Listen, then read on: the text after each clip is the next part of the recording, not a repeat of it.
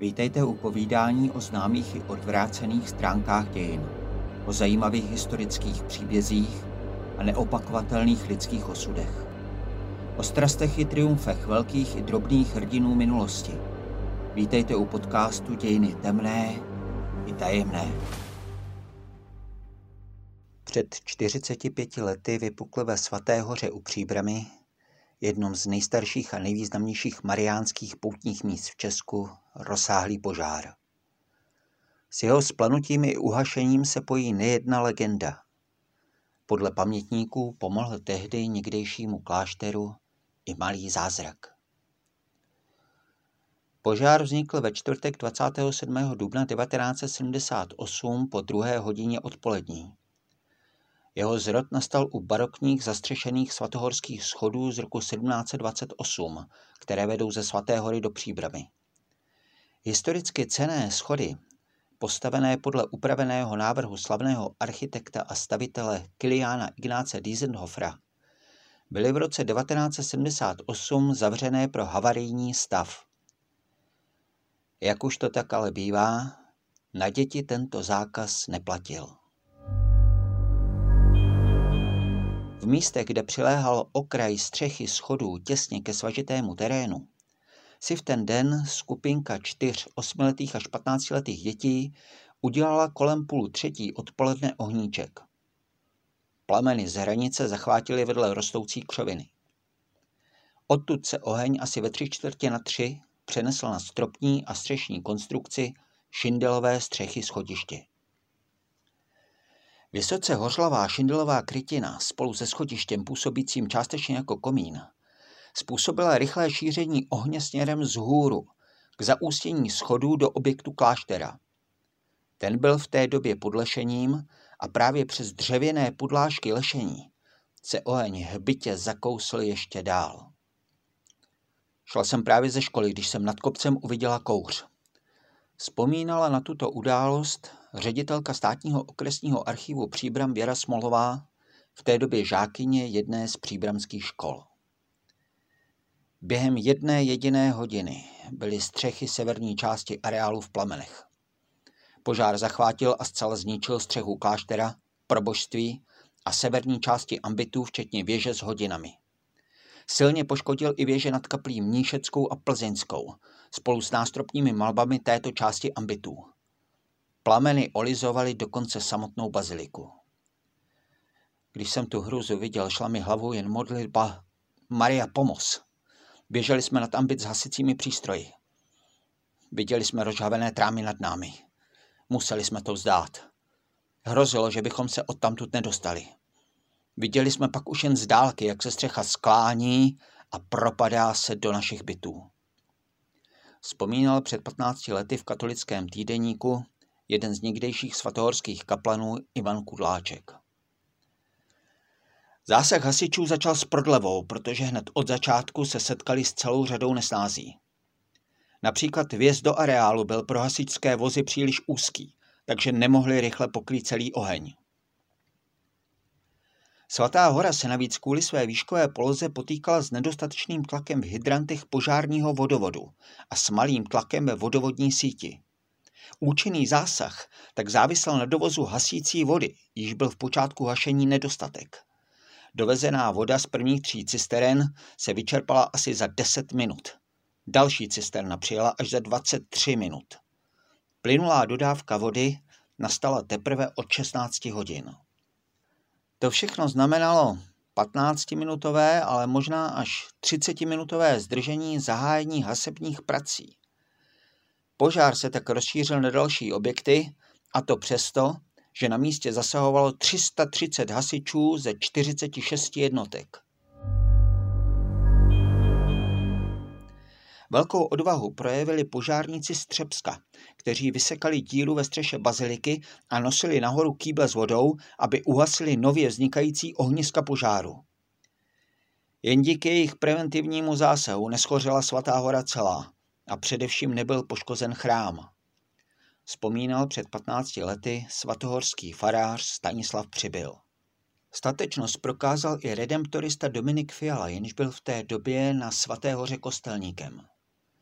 Ten zajistil milostnou sošku Pany Marie a i on se snažil zabránit rozšíření požáru na baziliku. Pomáhali také vojáci. I přes obětavé úsilí hasičů a dalších dobrovolníků by však škody byly nepochybně vyšší, kdyby nebylo několika šťastných okolností a jednoho bezmála zázraku.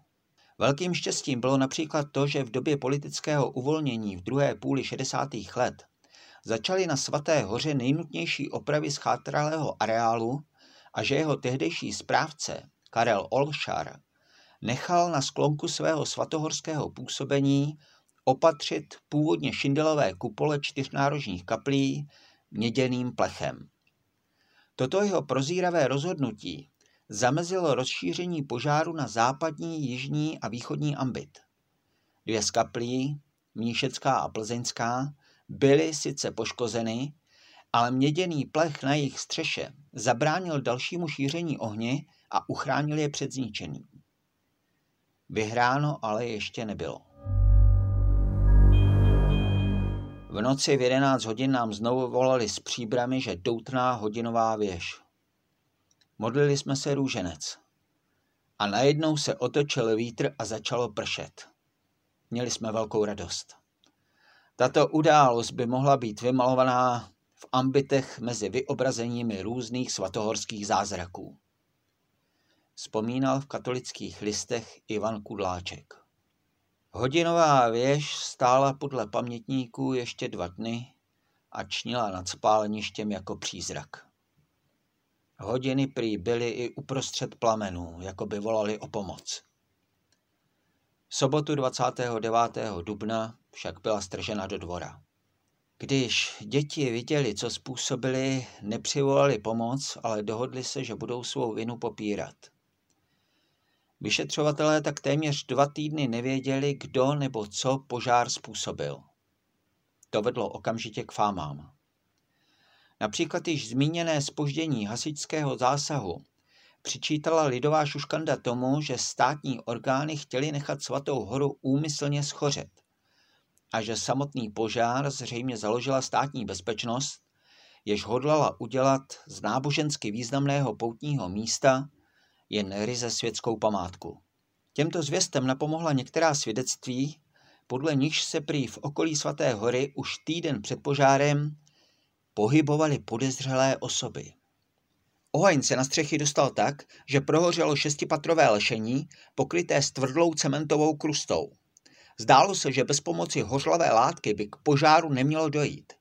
Já sám si pamatuji, že jsem jako dítě zaslechl, že svatá hora měla být úmyslně podpálena, aby mohla být po požáru na dlouhá léta uzavřena a nakonec se stát muzeem baroka. Vzpomínal Stanislav Přibyl. Pravda je, že státní orgány byly na Svatou horu skutečně zaměřeny. Například v budově kláštera, sloužícího v době reálného socialismu jako internát pro středoškolskou mládež, bylo potají instalováno odposlouchávací zařízení ve správě SNB. Za samotný vznik požáru však žádné tajemné osoby opravdu nemohly. Z dozorového spisu okresní prokuratury Příbram jednoznačně vyplývá, že proběhlo rozsáhlé vyšetřování požáru a výslechy svědků a teprve na jejich základě se děti ke svému činu přiznali. Rekonstrukce požáru byla provedena 11. května 1978 a bezpečně prokázala, že jednoznačnou příčinou vzniku požáru byla neopatrnost těchto dětí při zakládání ohníčku. Uvádí Věra Smolová. Přestože škody způsobené ohněm byly značné, zůstala svatá hora zavřená jenom pár dní. Začalo se s opravami. V nich se hrál pozitivní roli nový správce areálu Zdeněk Adler, který od 1. června 1972 vystřídal vyčerpaného Karla Orlšara. Adler byl osobností do jisté míry rozporuplnou. Na jedné straně ustupoval režimu ve věcech, které už byly pro jiné duchovní nepřijatelné, například byl tajemníkem středočeského združení katolických duchovních Pácem Interis, což bylo komunisty podporované uskupení několika katolických kněží, zastávajících jménem církve postoje, které vyhovovaly komunistické straně, na straně druhé mu na celém areálu opravdu záleželo a staral se o něj, jak nejlépe mohl. V roce 1976 nechal například vyhotovit kompletní výkresovou dokumentaci rezidence, což se po požáru ukázalo jako na nejvýš prozíravé. Jen díky ní mohla i hned začít obnova vyhořelého objektu. K požáru došlo v době, kdy nebylo možné sehnat vůbec žádný materiál. Práce při obnově postupovaly tak rychle jen díky vlivu a konexím tehdejšího duchovního správce. Připomněl v katolickém týdeníku i farář Stanislav Přibyl. Na nové střechy bylo například zapotřebí získat obrovské 20 metrů dlouhé trámy, což se podařilo. Do obnovy se s vervou pustili nejen tesaři, ale také spousta brigádníků. Pro mě to byl nejkrásnější rok mého knižského působení. Mnoho lidí si totiž o neštěstí přečetlo v novinách. Přicházeli sem lidé po 50 letech ke svaté zpovědi. Nosili děti ke křtům. Byla tu spousta svateb.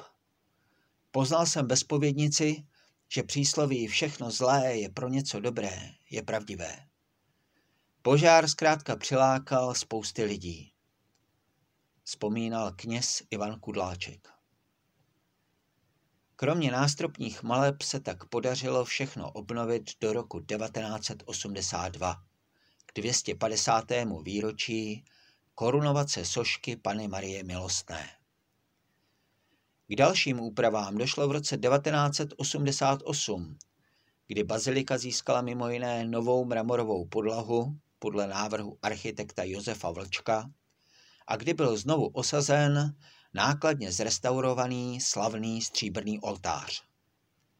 Definitivně se stopy požáru podařilo zahladit v roce 2003, kdy kardinál Miloslav Vlk požehnal i konečně obnovené nástropní malby v severním ambitu. Po rekonstrukci Svaté hory byla v roce 2015 zmodernizována i protipožární opatření a přibyly další hydranty, takže její protipožární ochrana už odpovídá dnešním normám. U dalšího dílu podcastu Dějiny temné i tajemné se těší naslyšenou Jaroslav Krutka.